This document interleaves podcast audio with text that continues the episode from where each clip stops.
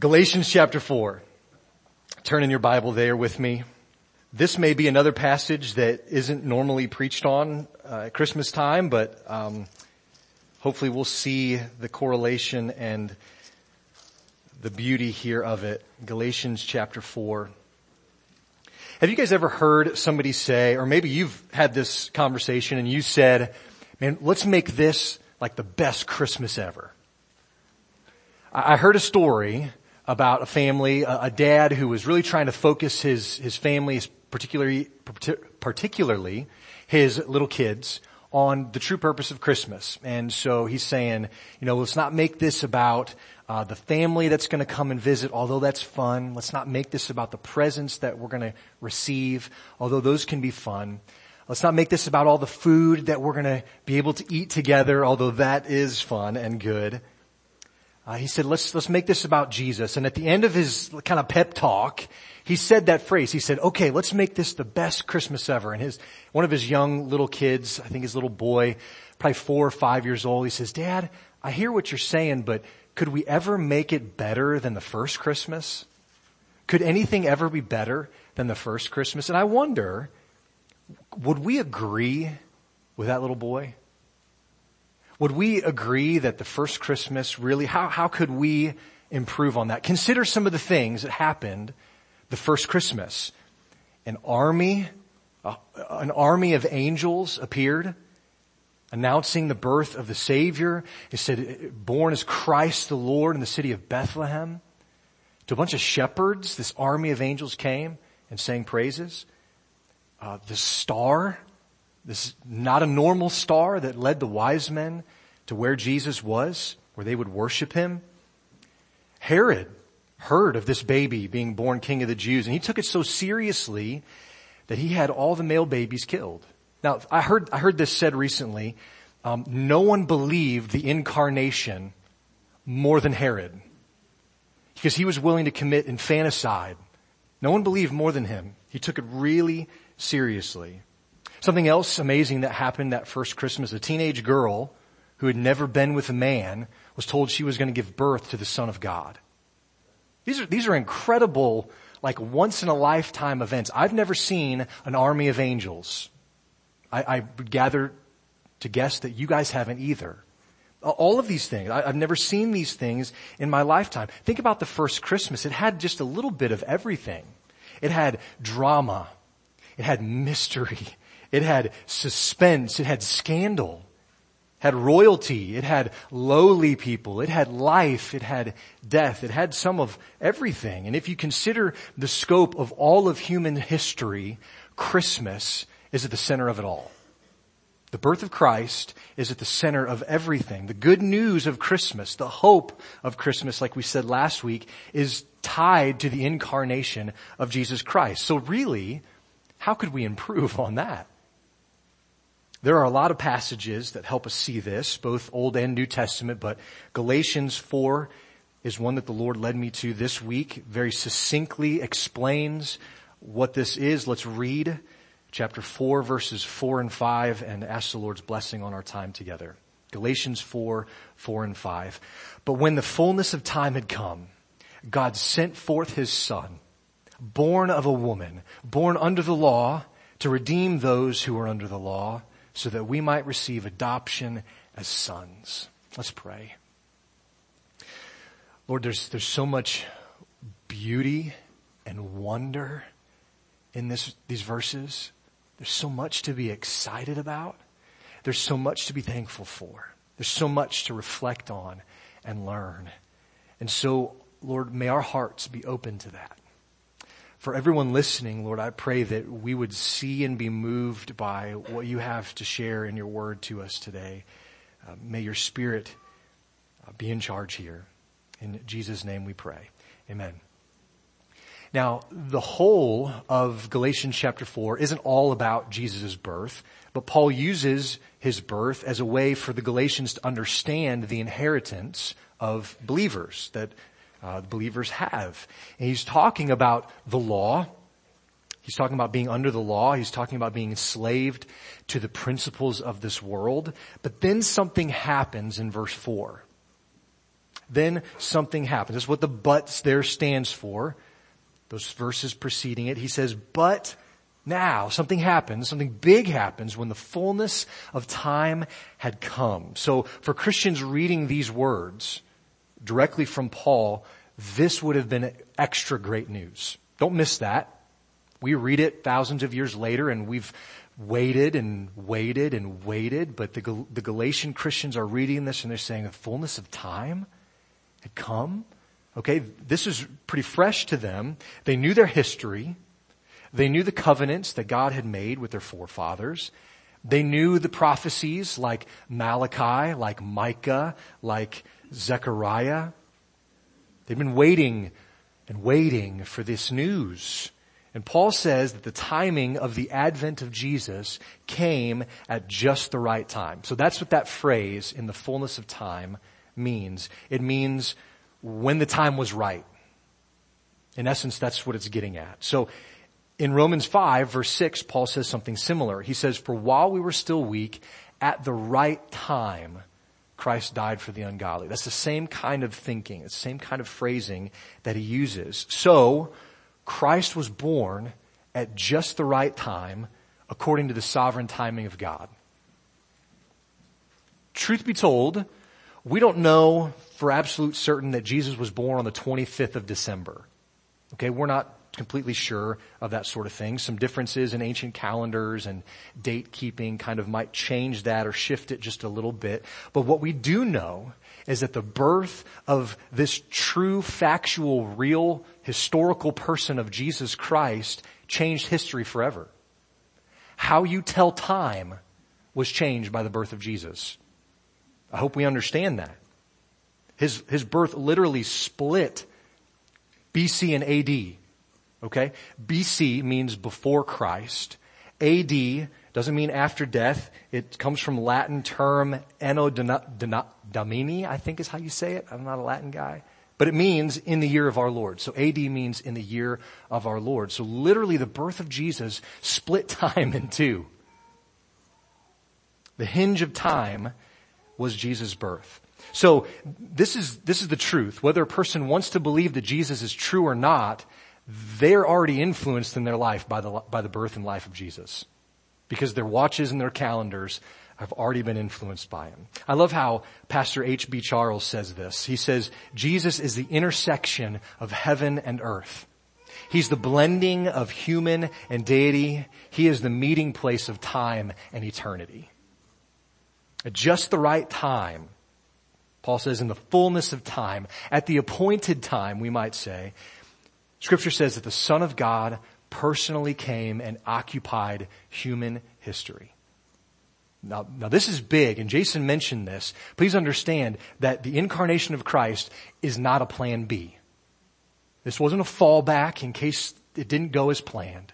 This was not a plan B. And I, I don't know all the answers either, but we do see some information about that here in these verses.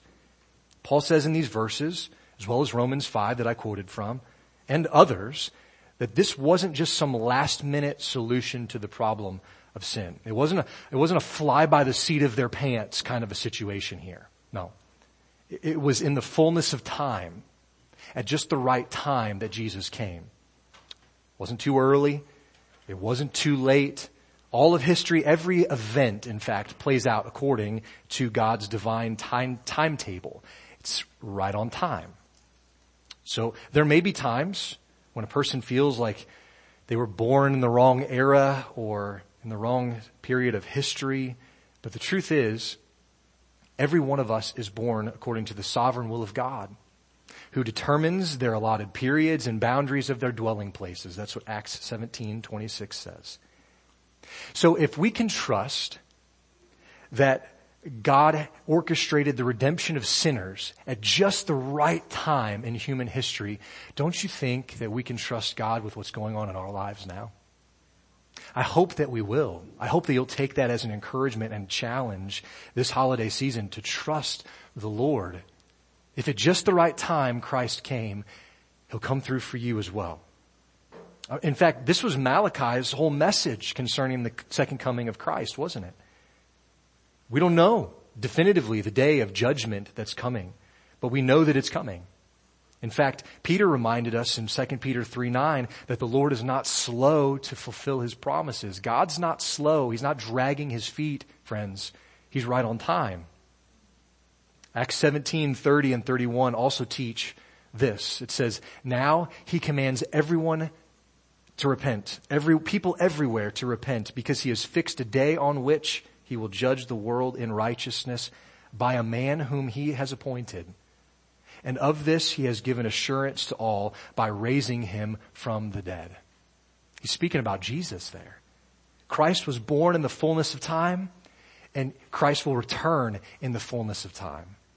He was born at just the right time according to the sovereign timetable of God, and he's going to come back at the fullness of time at just the right time according to the sovereign timetable of God.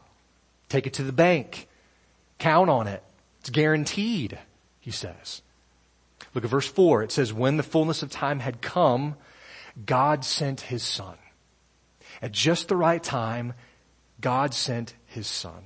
Now, sent forth means to dispatch. Not dispatch in the sense of, of necessarily killing something, but dispatch in the sense of s- sending something off with a purpose.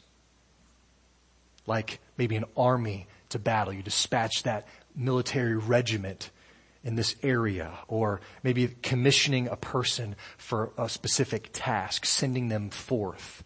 Paul uses this term to speak of Christ and the incarnation. And so sent from the presence of God because he was with God, Jesus as the son of God was sent forth with a purpose.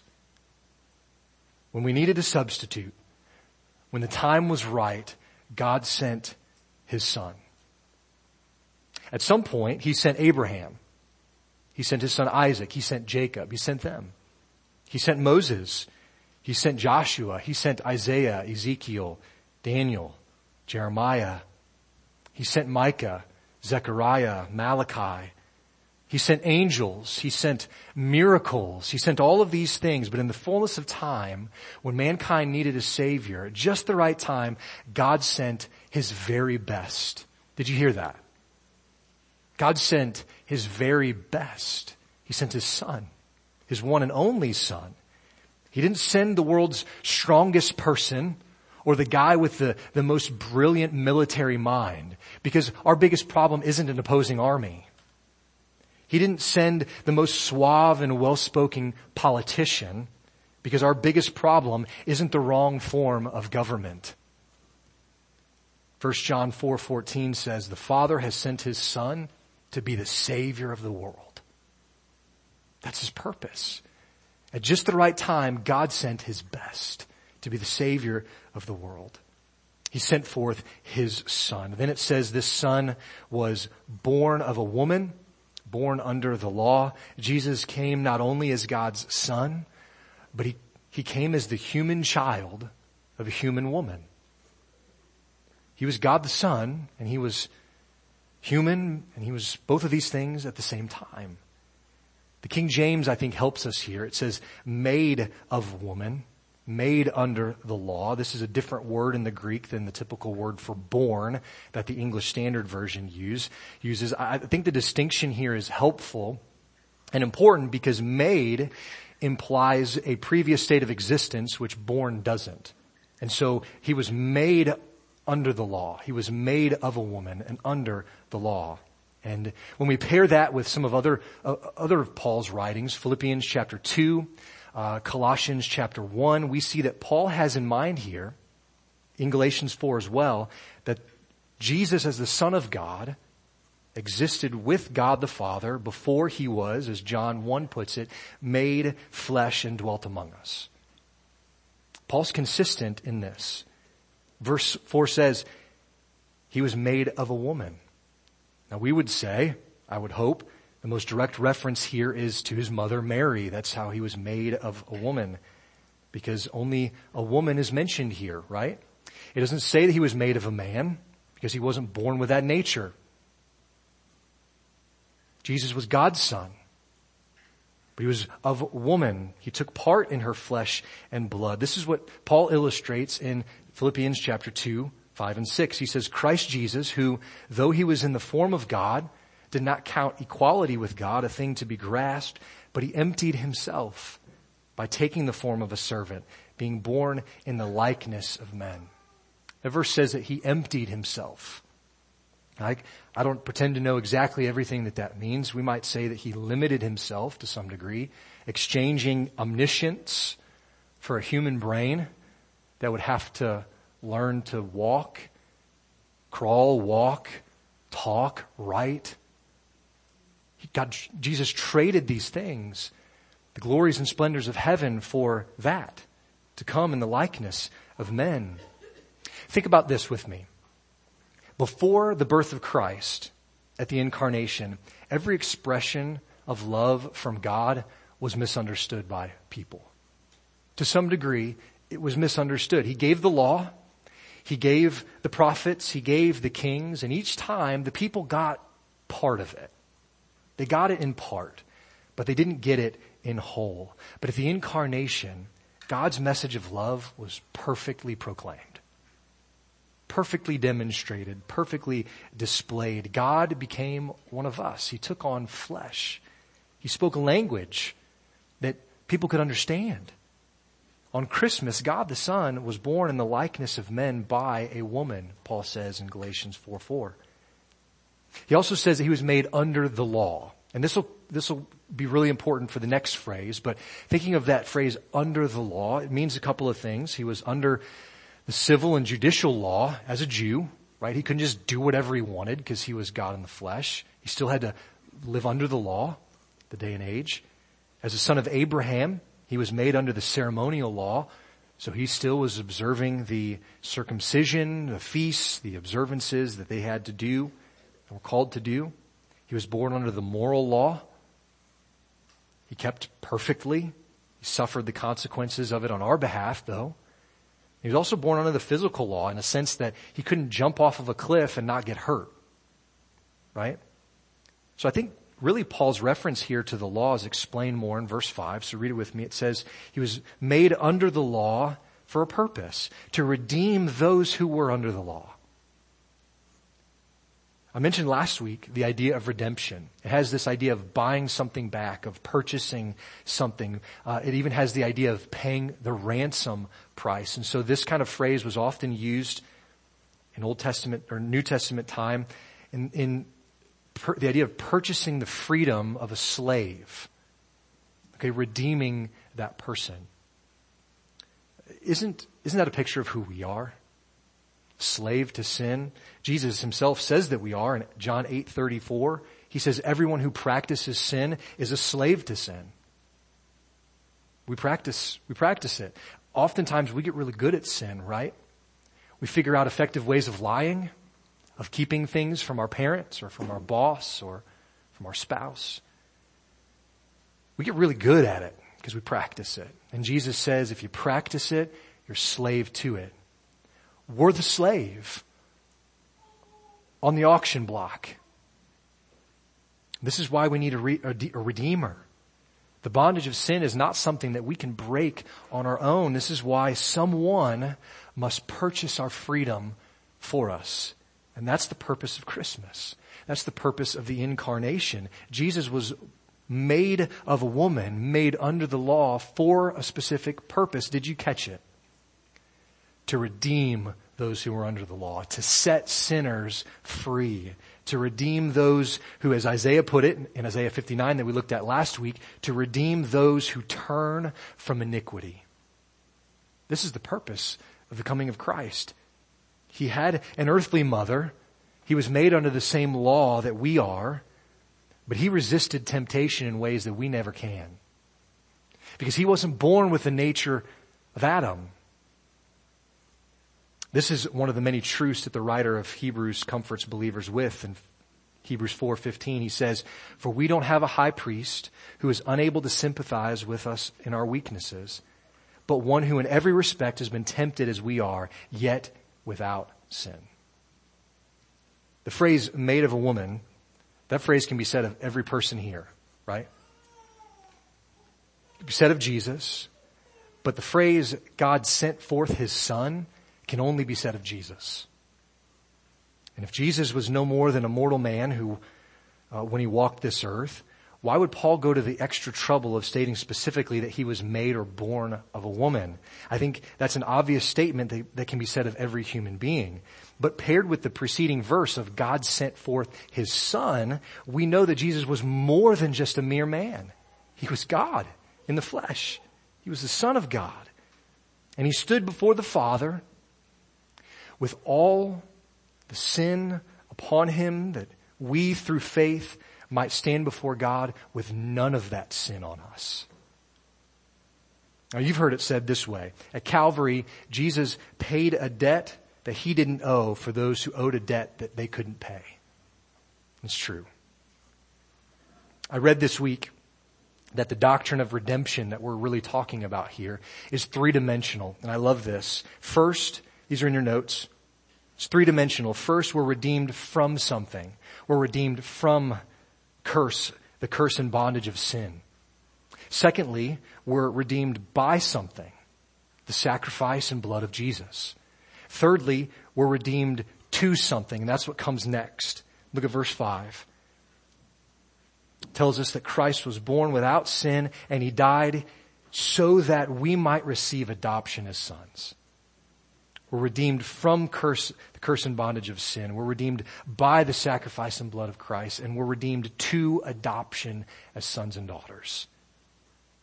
In biblical times, there were some people who would pay the ransom for slaves, right? That's, that's why they did that whole thing. They would come and they would bid on them and they would buy, purchase the, the, a slave and they would do it for one or two, two, use, two reasons usually. Number one, it was to buy them and make them their own slave in their own house. Number two, they could buy them and set them free. Purchase their freedom, set them free. Okay? It's true that Christ came to set men and women free. And that, that's wonderful news. In fact, if we just stopped there, being set free from the bondage of sin and death is great news. It's fantastic news. It might be good enough, but God's work didn't stop there. He hasn't purchased our pardon to enslave us to more bondage like we think of in this world. He didn't send forth his son only to set us free. What does the text say? Verse 5 says that Jesus came that we might receive adoption as sons and daughters. This is something that would have been unheard of, I think, in Paul's day. Freeing them is one thing. Making them a slave in your own house, yeah, we get that. But making them a son? Saving them from slavery and transferring them to sonship, making them an heir, a full heir with all the benefits that go along with that? No, that wouldn't have happened. If so, extremely rarely. But in Christ, that's what believers get. In Christ, slaves to sin are given an heir's inheritance. Before we finish, let me, let me point out the word receive, just real quick. The text does not say because we deserve adoption as sons. It doesn't say because we earn adoption as sons. What does it say? Independent of any good works that we do, God adopts sinners into his family through the work of Jesus on the cross. The really, really good news of Christmas, the good news of the incarnation is that in order to be saved, we must only receive by faith what God has done for us in his son. You receive it. You don't earn salvation. You just receive it. You don't earn adoption. You don't earn God's love. What do you do? You just receive it. Jesus went from God. He was sent from God and he lived the perfect life that we couldn't live in order to redeem us so that we might receive adoption as sons and daughters of God. And to this, what do we say? We say, praise the Lord. To this we say, Merry Christmas. It's about Jesus. And so I would encourage you as we continue and as Christmas just gets uh, about a week away, a few days away, I'd encourage you, consider what Christ has done on behalf of all of those who put their faith in Him. All of those who, as Isaiah 59 said, who, who turn from their sin. A Redeemer is waiting. The work has been done, guys. All you do is receive it. Believe it and receive it. And I pray that you would, even today. Let's pray. Lord, the great news of Christmas is that we celebrate what happened not just on Christmas. We celebrate what happened in the manger, in the life of Christ, on the cross, and in the empty tomb. We celebrate that all year long. But this time of year is special because family and friends gather around together. May we be bold in sharing the truth of Jesus, His purpose. He didn't come to bring us good food and big families. He came to redeem sinners who have no way of being redeemed on their own. So Lord, we can be thankful for those things, for food and family. May we be thankful for those things, but they're not the purpose of Christmas. Remind us of its true purpose. Remind us of our state without Christmas. Bonds of slavery to sin. Death as our only end. And now through Christ, we don't fear those things anymore because they no longer hold us in bondage. We thank you for Jesus. We thank you for his birth, the life he lived, the death he died, and how he gloriously rose again. He can identify with us in everything because he's been tempted in those ways yet was without sin and we're grateful for that, Lord. Thank you, not just for his example, but for the life-giving spirit that he puts in his people. Lord, may that be us. Turn our hearts to you today, whether for the first time or back again. In his name we pray. Amen.